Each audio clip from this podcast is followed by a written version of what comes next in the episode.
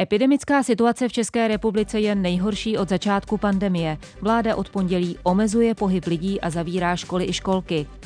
České zdravotnictví se připravuje na očkování lidí nad 70 let. Od pondělka se jim otevře centrální registrační systém. Vedení obou komor parlamentu se shodla na základních změnách volebního zákona. Bude dál 14 volebních krajů a americké tajné služby vydali po roce zprávu o smrti novináře Jamala Khashoggiho. Vraždu podle nich schválil sám korunní princ. Takové události přinesl tento týden. V následující půl hodině o nich uslyšíte mnohem podrobněji. Je tu totiž souhrn těch nejdůležitějších zpráv, které by vás neměly minout. Dobrý poslech přeje od mikrofonu Lenka Jansová. Týden plus.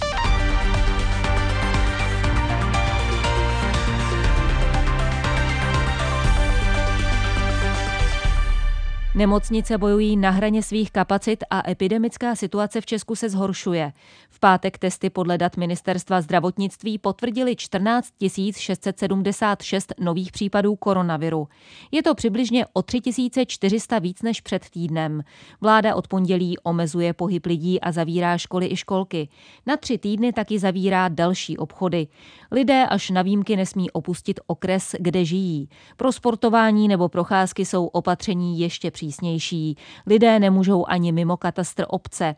Kabinet tak chce zabránit kolapsu nemocnic kvůli šíření koronaviru. I po zavedení přísných opatření budou počty nakažených koronavirem několik dní stoupat. Na začátku března to bude podle ministerstva zdravotnictví až 20 tisíc nakažených denně. Situaci by podle ministra vnitra Jana Hamáčka z ČSSD mělo pomoci razantní omezení pohybu. To znamená, budeme přesvědčovat naše občany, aby zůstali na území svého okresu ty tři týdny a pokud možno jej neopouštěli.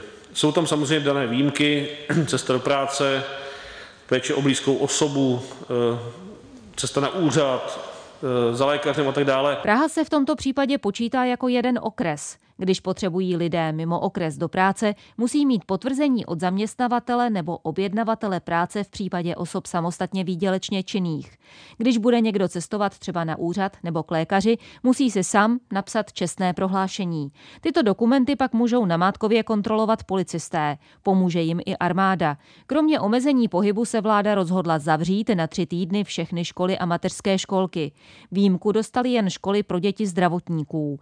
Doteď děti mohly chodit chodit do prvních a druhých ročníků základních škol. Teď se budou učit na dálku, podobně jako další ročníky. Prezident Asociace ředitelů základních škol Michal Černý připomíná, že první a druhé třídy mají s výukou na dálku jen malé zkušenosti. Na podzim se tak učili jen 11 dnů. Pro učitele to zase tak obtížné nebude, je to podobné jako jiná distanční výuka. Problém bude na té straně toho příjmu, určitě těm dětem budou muset aspoň ze začátku hodně pomáhat rodiče. Nošení minimálně chirurgické roušky bude nově povinné všude v zastavěných oblastech obcí bez ohledu na rozestupy. A vláda taky zavírá další obchody. Od pondělí lidé už nenakoupí třeba v papírnictvích nebo obchodech s dětským oblečením a obuví. Výjimky platí například pro tyto prodejny, informuje ministr průmyslu a obchodu zahnutí Ano Karel Havlíček. Budou moci být otevřeny prodejny potravin, pohoných hmot a podobného, paliv, prodejen hygienického zboží, kosmetiky, drogerie, lékárny a výdejny zdravotnických prostředků, krmiva a potřeby pro zvířata, stejně tak jako prodejny brýlí, kontaktních čoček a podobně stejně tak jako malé prodejny novin, časopisu, případně tabáku. Nové restrikce se podle Karla Havlíčka nedotknou továren. V těch začne dobrovolné testování, které by se mělo brzy změnit na povinné. Svaz obchodu a cestovního ruchu kritizuje vládní omezení maloobchodu.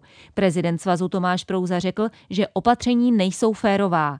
Kabinet podle něj nepřistupuje ke všem odvětvím ekonomiky stejně a dělá rozdíly i mezi obchody. Vláda nikdy nezdůvodnila, proč jsou některé obchody byly zavřené. To, co udělala, je opravdu placebo, které nijak zásadně neovlivňuje mobilitu lidí. Opakovaně se potvrdilo, že obchody nejsou tím rizikovým místem, kdyby docházelo k nákazám.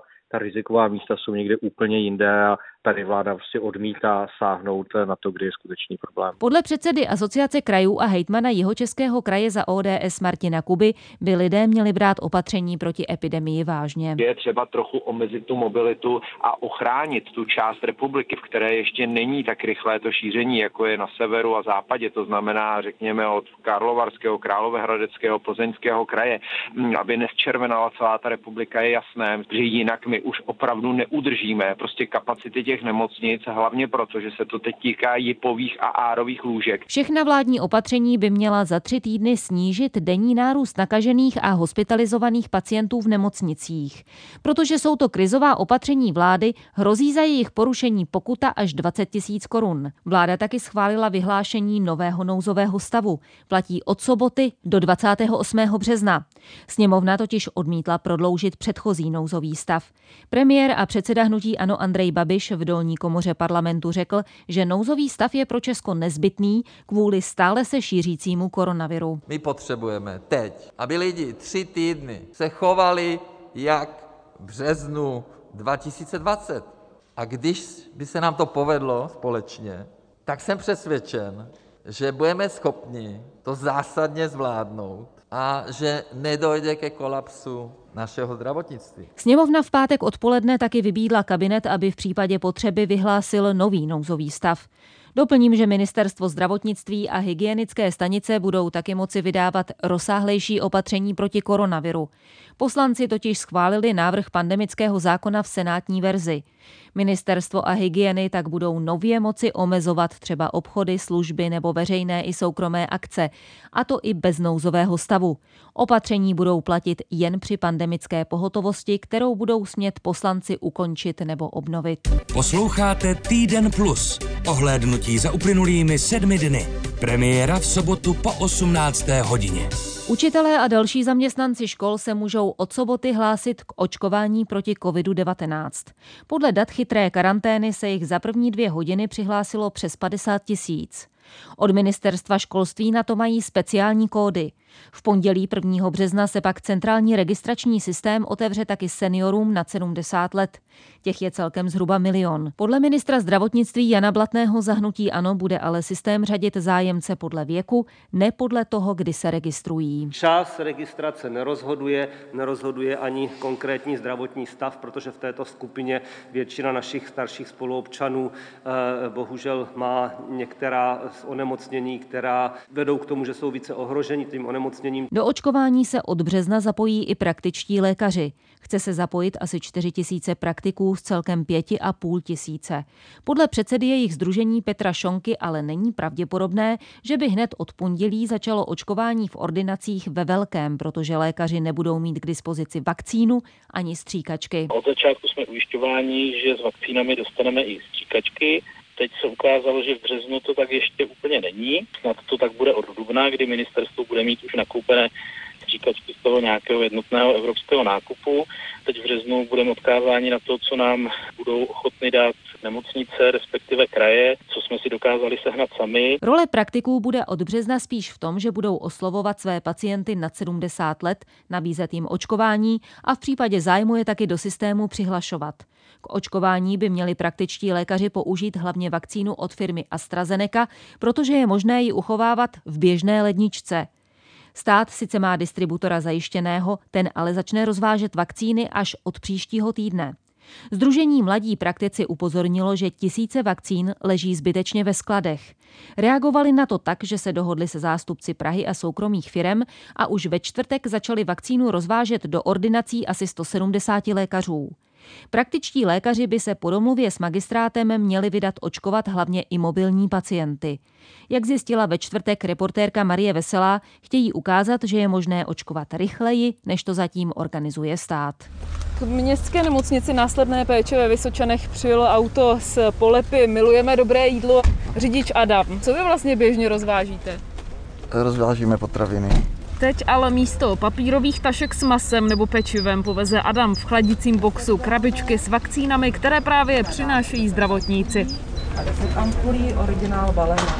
Jo? AstraZeneca je právě dobrá na tento způsob převozu, protože je potřeba udržet jenom teplotní řetězec, který se dá zvládnout v běžných, běžných podmínkách, což je 2 až 8 stupňů. Říká ředitelka městské nemocnice Iva Vyšatová. Řidiči aut podle ní mají přesné manuály, které musí dodržovat. Pak když se k nám vrací a předávají nám ty předávací protokoly a ty žádanky od lékařů, tak my si stahujeme teplotní data, aby jsme věděli, že ta vakcína opravdu za celou dobu nepřekročila, nespadla nebo ne, nenavýšila se na těch 2 až nebo 8 stupňů. Na rozvozu vakcín se domluvila s pražským magistrátem společnost Mladí praktici. Ta združuje asi pětistovku lékařů a už dřív kritizovala vládu, že distribuce vakcín do ordinací je příliš pomalá. My jsme se nabídli, že, budeme, že to budeme rozvážet sami. Prostě jsme řekli, uděláme pro to už cokoliv.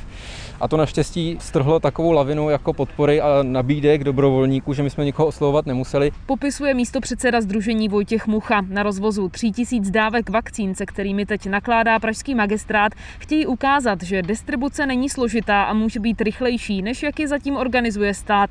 S rozvážkou pomáhají podle Muchy všichni zadarmo. Máme e, asi čtyři velké logistické firmy, máme hlavního toho krizového manažera, který to celý řídil, tu distribuci, máme nespočet počet řidičů dobrovolných s chladícími vozy i bez nich.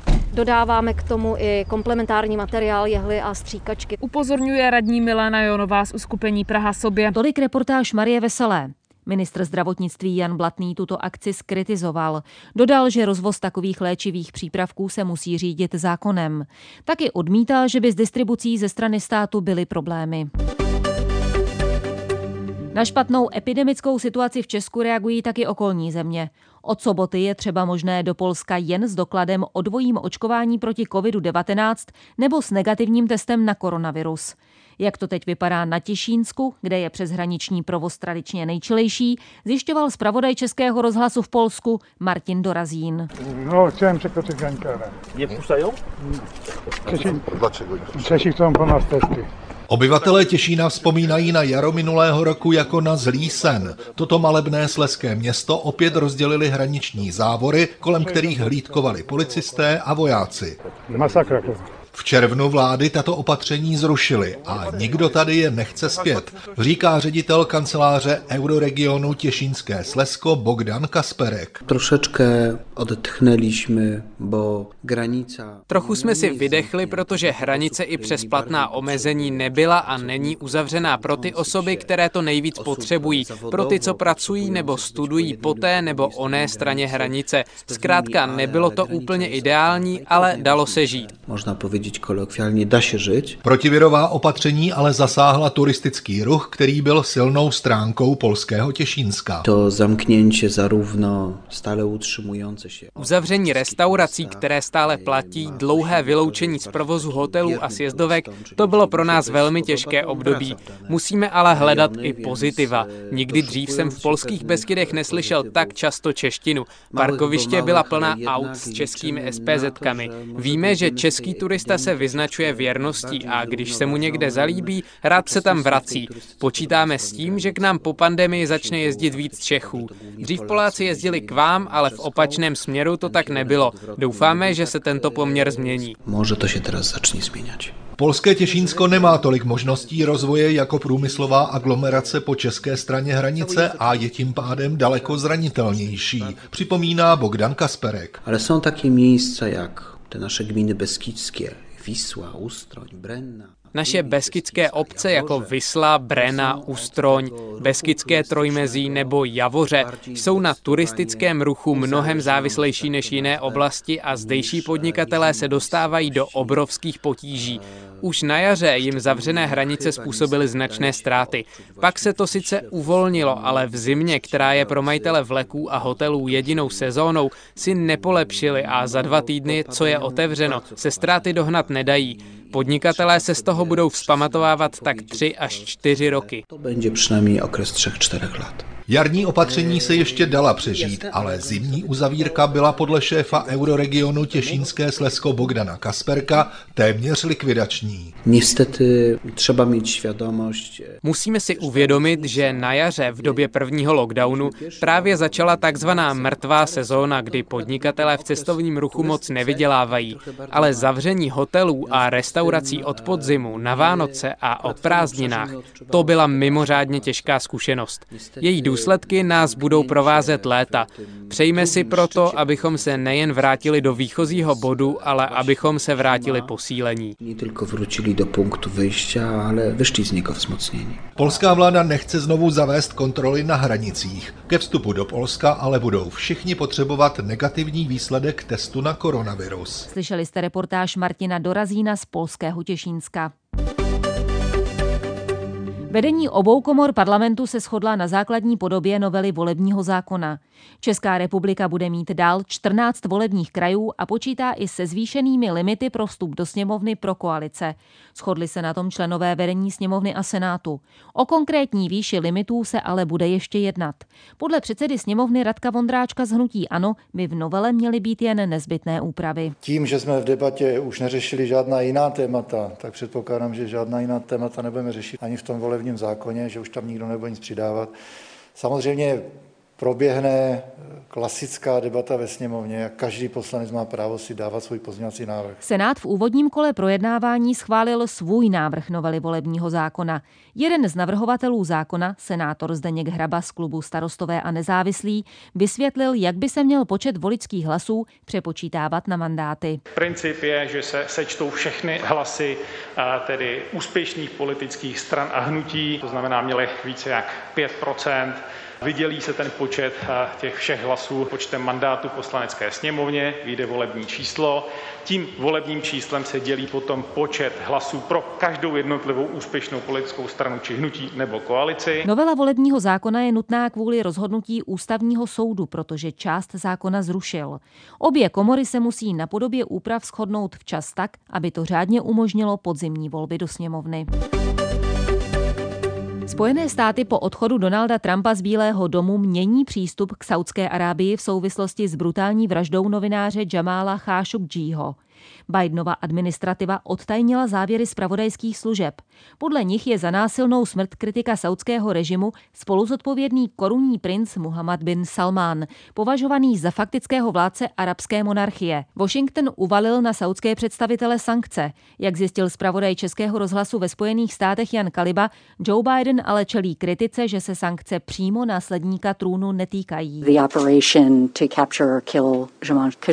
Souběžně s odtajněním Trumpovou administrativou dříve zadržované zprávy ji pro rozhlasovou stanici NPR komentovala nová ředitelka amerických spravodajských služeb Avril Hainesová. Potvrdila, že podle amerických spravodajců saudský princ Salman posvětil operaci s cílem zabít nebo zajmout Khashoggiho, saudského novináře dlouhodobě pobývajícího ve Spojených státech. To se začátkem října 2018 stalo. Khashoggi už nevyšel živý ze saudského konzulátu v Turecku, kam si přijel vyřídit svatební dokumenty. Jeho rozřezané tělo se nikdy nenašlo a saudský režim oznámil trest pro vykonavatele vraždy, ale podíl prince Salmána odmítá, nejnověji teď v reakci na zprávu amerických tajných služeb a následné uvalení sankcí.